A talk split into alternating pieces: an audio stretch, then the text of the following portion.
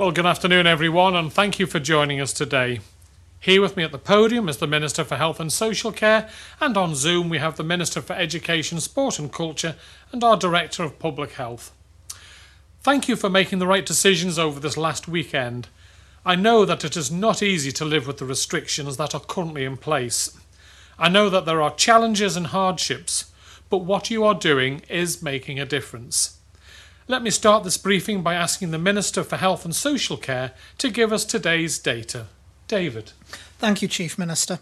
The total number of tests undertaken stands at 40,474. The total tests concluded also stands at 40,474, meaning that the lab has processed all the tests that they have received um, at the time of the snapshot, so there is no awaiting results. New cases identified in the last 24 hour period is 29, bringing our total cases to 1,306. We have 847 active cases, and 14 of those cases are within the hospital. Thank you, Chief Minister. Thank you very much, David. So, the trend in the numbers is a continuing fall of new cases, and that is, of course, a good thing to see. And this is because of the measures in place and the way that the Great Manx public have responded. I will hand over to our Director of Public Health in a second for her update and her analysis of what that numbers tells us. Just before I do, I would like to share an important point. I know many of you are carefully following the number of unexplained cases. Like me, you will have noticed that they continue to pop up. Our Director of Public Health will be able to bring more context to this, but we do know that some of this has been about people still going about their business, including going into the workplace when they are showing symptoms. This has to stop. As we have said at these briefings before, responsibility here is twofold. Employers must ensure that they only require their employees to go into work if it is absolutely critical. They also need to ensure that the workplace is as safe as possible. For employees who are critical and who do need to go into work, they must not do so if they show the slightest symptoms. If you go into a workplace with COVID, you could be putting lives at risk, perhaps even your own. And you could be putting your organisation at risk. Contact Tracing recently had to entirely close a local business because of someone who had been going into work despite having COVID symptoms. We need to identify and isolate the virus. The more people stay at home and stop mixing between households, the sooner we will be able to do this, and then the sooner we will be able to remove measures. Let me pause and hand over to Dr. Ewart for her view on what the numbers are telling us. Dr. Ewart. Thank you, Chief Minister. So, the news that we only had 29 new cases in the last 24 hours is obviously good news. And the curve is developing as we expect it to, in that we now seem to be at least on the plateau and possibly beginning to turn into the downward stretch, which is good. But we need to keep up all the um, mitigations, all the things that we're supposed to be doing as part of the circuit breaker to ensure that we keep going in that direction and don't end up with a very prolonged plateau or even worse, a rise. Now, the um, we're now nearly two weeks into the circuit breaker. So that's nearly up to a full incubation period for the virus. And that means that if we're all following the guidance for the circuit breaker, we really should be getting to the point where we're not seeing unexplained, unexpected new cases that have just popped up in the community. Our cases should be overwhelmingly linked to known high risk contacts, contacts and largely in the context of people's households. And while we certainly are seeing that spread in households, and that's to be expected, we are still seeing rather more of the community cases than we would expect. So, that of course does make us concerned that people are not following the guidance quite as much to the letter as they could and really need to be. Chief Minister has already spoken about the workplace issue. And the thing about the workplaces is that usually we will pick that up through contact tracing, admittedly after the horse is bolted, if you like, because the person has already been into the workplace and transmission has occurred. But we do at least find out about that. uh, usually. The transmission we are much less likely to find out about is if people are still informally mixing between households. And the more that happens, the more that just keeps this outbreak going. And it's more difficult for us to get on top of it through contact tracing because we won't be able to identify it. And therefore, it can be going on outside what we know about and continuing continuing to keep this outbreak going. So I really do have to stress what the Chief Minister has just said that we all need to follow the guidance all the time and not try to justify things to ourselves that lets us think it's okay if we just do this or that, because actually it isn't. And with the Kent variant, it really isn't because it's so much more transmissible. Thank you, Chief Minister. Thank you very much, Dr. Ewart. We have spoken about the pressures on our critical services. The Council of Ministers this morning heard about the considerable pressure our health system is working under. The vaccination programme is proceeding at pace. The team gave over 7,000 doses last week, which is a great achievement. As we stand here, over 22,000 people on our island have had at least one dose, and over 75% of people in our first six priority groups have now been given not offered at least one dose. And I know this week is looking to be an extremely busy week too. The swabbing and lab teams are also working at an impressive pace. Over the past week, they've done more than 4,000 swabs and COVID tests. A lot of the testing this week has been in relation to existing high risk contacts. Over the last four days, over 900 people have taken their day 13 exit tests, and more will have done so today. As long as there is a negative result, it means that their self isolation can end. And I would publicly like to thank those who have followed the self isolation rules. You have played a crucial role in protecting our island. So, despite the numbers pointing in a positive direction, the hospital does remain a concern. Any COVID case requires significant staffing and space in the hospital let me invite the Health and Social Care Minister to come back in to give you some more details on this. David. Thank you, Chief Minister. In relation to the hospital, we have Ward 2 and also the private patient unit, sometimes referred to as Ward 19, available for COVID cases. As the Chief Minister has said, it does require significant staffing within those wards, and at the moment, uh, the hospital is under pressure in terms of staffing with staff isolated, but the hospital is coping. And again, I would like to put on record my thanks to all of those working up at Nobles and across the wider health and social care community for all their hard work and dedication at this difficult time.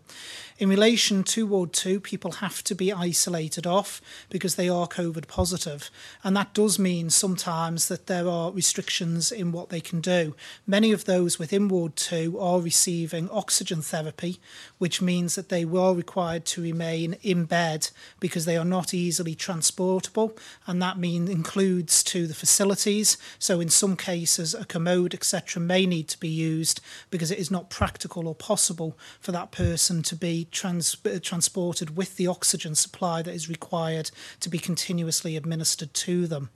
So we are stretched up at the hospital, but the COVID ward is operating.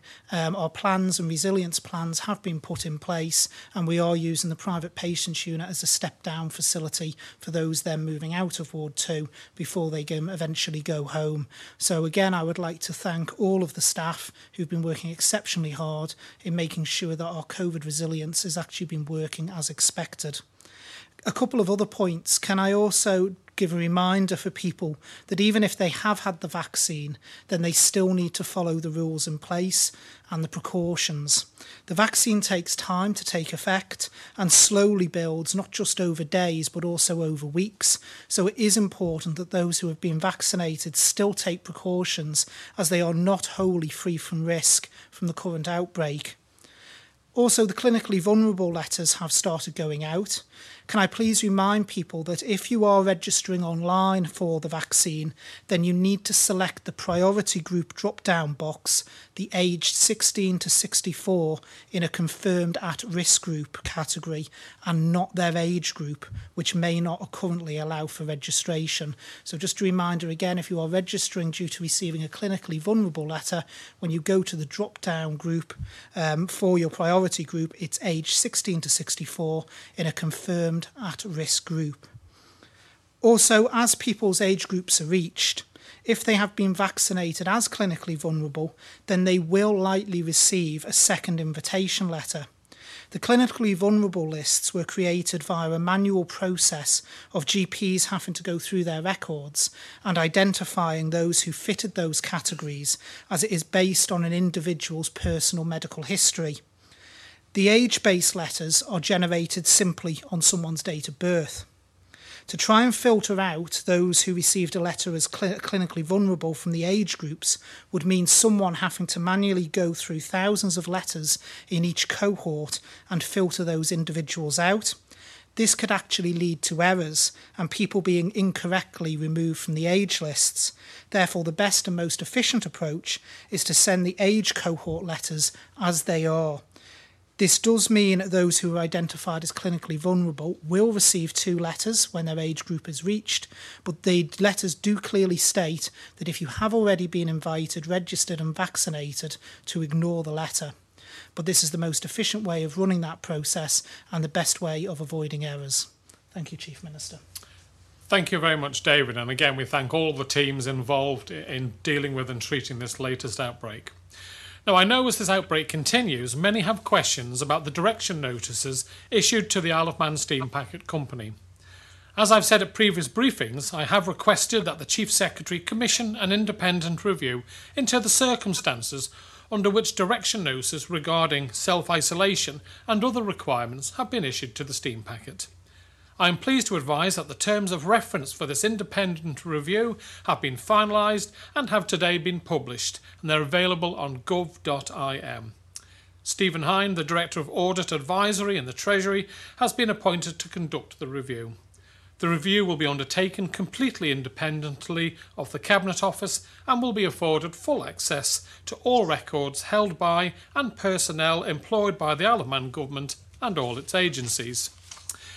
Before handing over to the media, I do want to address the question that I know is on everyone's mind how long this, this current circuit break will last.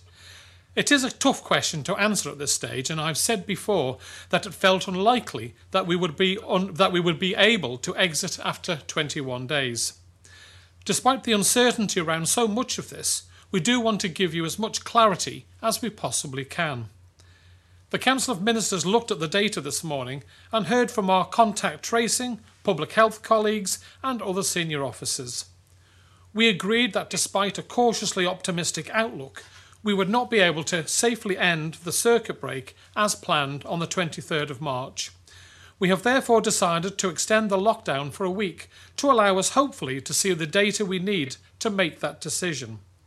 So this means that as things stand, the lockdown will continue until at least the first minute of Wednesday, the 31st of March. I know this is not what you want to hear, but we judge that it is the right thing to do to protect our island's critical services, not least our hospital and the vaccination programme. We will, of course, continue to review the situation. It may be that between now and then we are able to slightly change the measures for example, to allow outdoor activities as we did after our first lockdown. But equally, if we continue to see unexplained cases, then we cannot rule out needing to extend the lockdown further. This is the last thing the Council of Ministers wants. We only want measures for in place for as long as they are necessary, not a day longer. Let's go to questions from the media. And first I have today is Sam Turton from Gef. Good afternoon, Sam. Fastyr mie. First, my Chief Minister, I wondered if first we could go to uh, Dr. Allinson, please, just in terms of uh, what will be happening with the schools over this period of the extension and what plans he has for students who are facing exams in the summer or a variation of exams for their grades. Thank, thank you very much, Chief Minister. Um, I think that's a, a, very good question. We were hoping, uh, uh as everyone else was, to reopen schools at the end of the 21 day lockdown period, it's quite evident now that schools will not be opening until after the, Easter holidays, unfortunately. We are working very hard with teachers to keep up the remote learning provision. We've already signalled that there will not be any physically sat exams this summer for either GCSE or A level students. what we're doing at the moment is, is figuring out exactly the best way of assessing those grades um, so that all students get the grades that they deserve. And we should be able to announce that in the near future for any student or parent who, who are concerned with this. The uh, um, department have got a special website set up at signpost.sch.im where we have frequently asked questions and which we will update regularly to make sure that everyone knows exactly how those grades will be assessed when we get back to a sense of normality um, later on next month. And will that include hub schools, so not opening before Easter? Will that stay the same for them? We're currently working on, on the hub schools, and I'm sorry um, for, for all those parents who have been um, inconvenienced and stressed by the lack of childcare. When you look at the figures, we still have predominantly children of school age being affected by this virus. And we've also seen the zero to four year olds and five, five to nine year olds also being affected far more than we've ever done. We're working with the Department for Health and Social Care to try to devise testing programs so that we can reopen schools to those children of critical workers and vulnerable children. Um, but we need to make sure that that service is as safe as possible before we open it, because I do not want any children to come into a school environment and either put themselves at risk or put the staff there at risk. Thank you. And just secondly, for uh, Minister Ashford, please, we've had it pointed out to us on the COVID vaccination dashboard. There's uh, about three and a half thousand um, vaccinations booked in for the next week. Are we still aiming to hit the target of a thousand a day, which we have to congratulate the team on doing last week? They did a really good job there. Will we see that over the next week? And if so, how, in terms of the people ringing 111, is this slowing down the people booking vaccines at all? No, the registrations are not slowing down. Um, 111 continuously is booking people in. So you, it has to be taken that figure that's on the dashboard. We provide that because we have the information to hand, um, but it's a snapshot figure. So it will change as 111 continues booking people in. So the numbers increase per week. So, for instance, I think if we could go back to a snapshot of the dashboard at the start of last week, it wasn't showing 5,000 booked in. I think from memory it was showing just under the 4,000. Um, but over the week, as as time moves on, more people are booked in, more slots are filled, and people come forward for vaccination. But no, we haven't seen a slowdown in people coming forward. I've been very encouraged by the uptake actually on the vaccination programme, Sam. It's um, it's actually been a real a really good, and we've seen an uptick in people registering over the last few weeks as well as we've released other cohorts. Thank you. Thanks very much, Sam. Now we move on to Paul Moulton from Isle of Man Television. Good afternoon, Paul. Fastyr mie. Thank you. And I know, David, I've been talking to you for getting what 40 questions in just about two hours ago. So I have something more, just to follow on from Sam there. Uh, what's the maximum amount of vaccinations can you do in a week? I, I see, according to the uh, dashboard, if I'm reading this right, there's over 17,000 vaccines ready to rumble at the moment. Well, again, we have to be cautious around that figure. Again, the stock in that's held um, actually is a snapshot in time. So that snapshot was taken after a large delivery was received into the island. We also have to take into account that includes all the people who were already booked to have their vaccination this week, or for those that wanted a vaccination further out. And it also takes into account those that need second doses delivering this week or next week as well. Um, in terms of the stock we hold, we hold a buffer um, to ensure that if there's any weather disruption or in fact any delivery disruption because the delivery schedules are not guaranteed and they can be bumpy on occasions we have a buffer normally of between five six seven days worth of vaccine. So what that means is we know we've got the vaccine so we don't have to keep stopping and starting. If we used everything that we had say tomorrow we'd then stop because we wouldn't have any more vaccine to deliver. Um, so we always keep a buffer to make sure we can keep the program continuously rolling.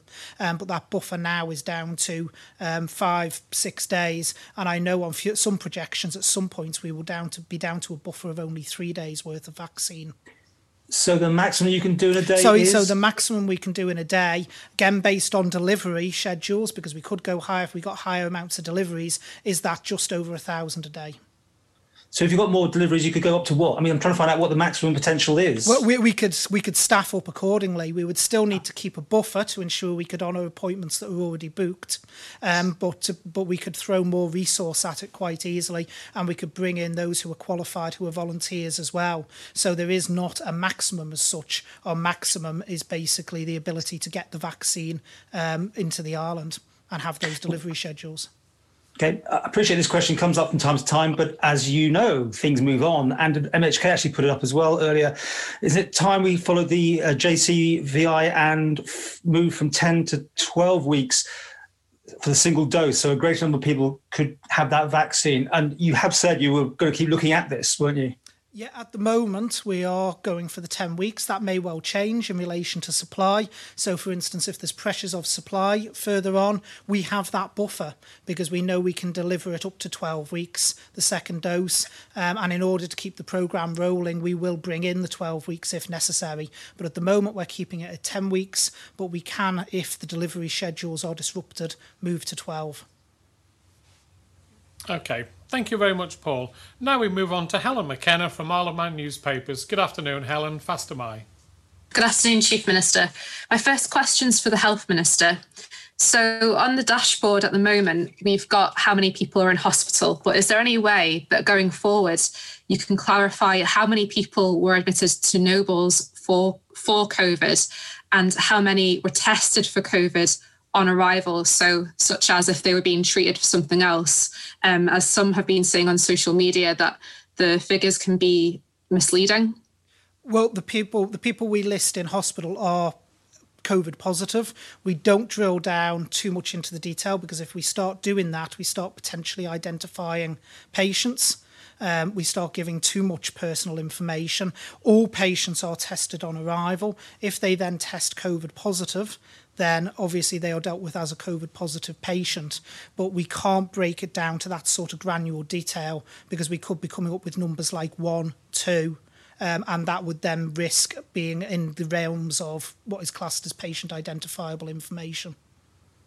Okay, thank you. My second question is either for yourself, um, Mr. Ashford, or Dr. Ewart. How many people, um, sorry, how many of the known active cases are asymptomatic? Um, I don't actually have that, but I'll pass over to Director of Public Health. She may well. Um, I believe I do, but I will have to get it up on my computer. So. Yeah, I think I saw it this afternoon, Helen, myself. Uh, I, I Yeah. think it's a split of about 700 to 200 sort of ratio, but Sorry, so no, I have I have got it, Chief Minister. Ah, I've just done. found it. Um, in terms of symptoms, symptomatic is 594, asymptomatic 253. Thank you. okay. Thanks very much, Helen. Now we move on to Rob Pritchard from 3FM. Good afternoon, Rob. Faster am Faster That's my Chief Minister. My first question, probably to the Health Minister. Um, has any more thought been given to the idea of introducing some form of support bubbles for those living on their own during this lockdown? Not currently, Rob. Um, uh, that, what, the whole purpose of the current three-week circuit breaker, and the Chief Minister just now uh, announced a week's extension to, is to actually break, transmission chains. And the main driver of transmission chains, as we've just heard from the Director of Public Health, is household mixing. So the whole purpose of this has been to limit household mixing. We do realise that there is pressures for a lot of people, particularly those who are on their own, um, and so are feeling very isolated. And as I've said in reply to many people who've contacted me, if we did need to do a extension to it, so a substantial extension to the circuit breaker, like the sort of situation we got into last year, then that would be one of many possible decisions. You may remember, Rob, that last year we released gradually, where we allowed people to mix to a certain extent. So initially it was so many people in your garden, then there was a limit on the number of people you could have indoors.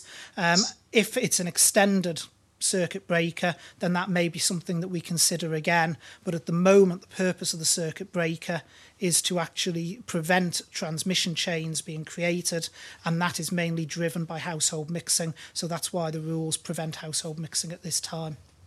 Yeah, it's. I mean, I, I don't want anyone to think that the Council of Ministers isn't, isn't aware and understanding of people living on their own who are isolated and, and lonely as a result of the rules that we've brought in. And the, if we feel that we can, going forward, bring in um, one household mixing with another household, then that's something, of course, we'll do. But at this moment in time, our, our clear advice is that the biggest way this um, terrible virus is spreading is by household mixing and therefore we've got to um, hold this line for the time being. But as I say, I just want to reassure everyone out there: the minute we can release this or, or try and help out those people who are on their own that need support, then of course we will do. Obviously, if you're vulnerable living on your own and you can't manage to feed yourself or, or look after yourself, then of course people are allowed to go in to give you support. But um, for, for those people who are able to look after themselves but are feeling lonely and vulnerable, we do understand it, but we sadly just cannot release that restriction at this moment in time, but we will do our utmost to help you in the future going forward. Thank you, Rob. Your next question. Thank you. Secondly, this is probably for Dr. Ewart. Uh, many of the cases that we've seen recently uh, have involved transmission within households, obviously with many self-isolating.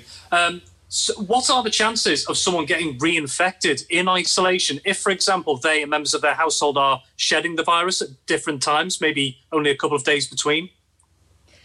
Um, are you asking, is it possible for someone who's already had the infection in that house to get it again as it moves sequentially through other members? Yeah, that's right. Um, not if the person is within three months of their first infection. So, if, for example, I was the index case in my household, so I've tested positive, um, but I've got four other people in my household, and over time, two or three or maybe all four of them test positive. Each of us, as we test positive, can complete our 14 days subject to a negative test at day 13, and then we can be released. It's only the ones who are either currently infected or have not yet been infected who have to complete self isolation or continue self isolation. And once somebody has been a confirmed positive, there is general consensus, and this is supported by the European Centre for Disease Control, whose protocols we, we tend to follow, that um, you can regard someone who has been a confirmed positive as having protection from natural immunity for at least 90 days after that infection. So that, that's the approach we follow.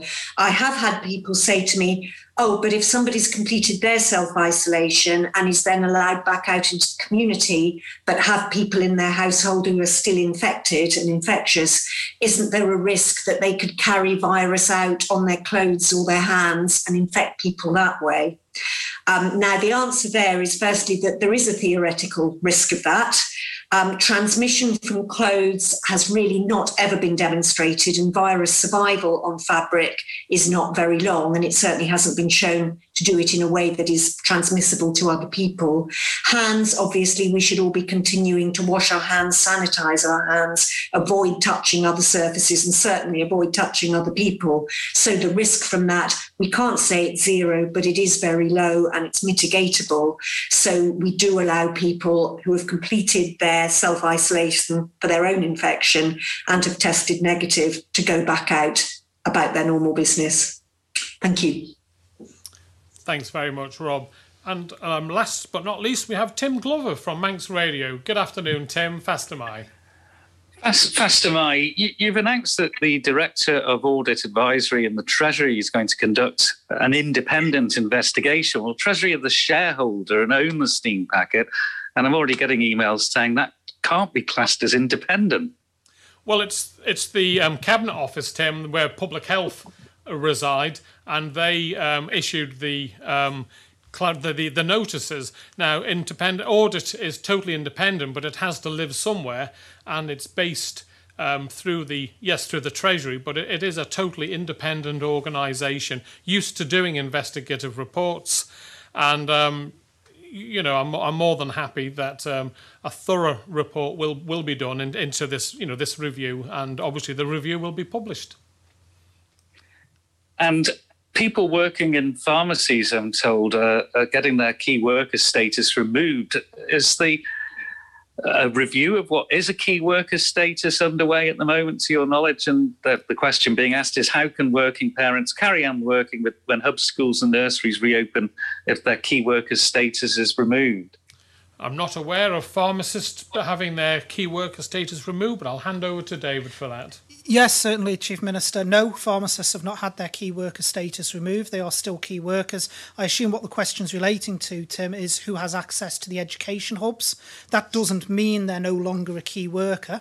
Um, we apply all sorts of categories to key workers. It's just which key workers can enter the uh, educational hubs. At the moment, there is still work ongoing, and I'll hand over to Minister for Education in a moment to um, update on that. But there is still work ongoing in relation to that. And as has just been announced today, the hubs will not be back up and running, unfortunately, before Easter, with the way that transmission currently is a young young people. But the Minister for Education might be able to elaborate further.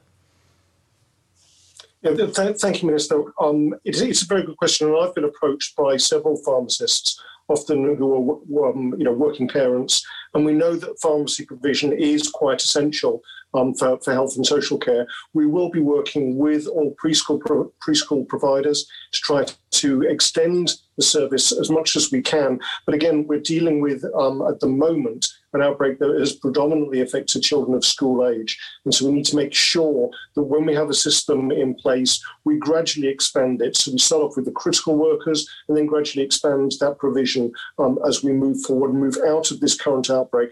But certainly the Department for Education, Sport and Culture are in regular conversation with the Department for Health and Social Care to make sure that those essential frontline services are supported during this very difficult period for all of us. Thank you. Thank you. Thank you very much, Tim. And thank you very much for those questions.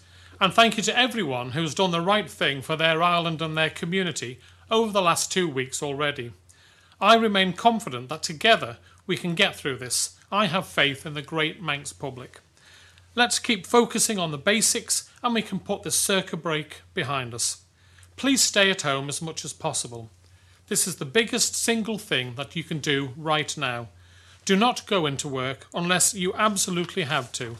And please, if you show any symptoms at all, do not brush it off, stay at home and call 111. Continue to make the right decisions for you, your family, and our island. Thank you all very much.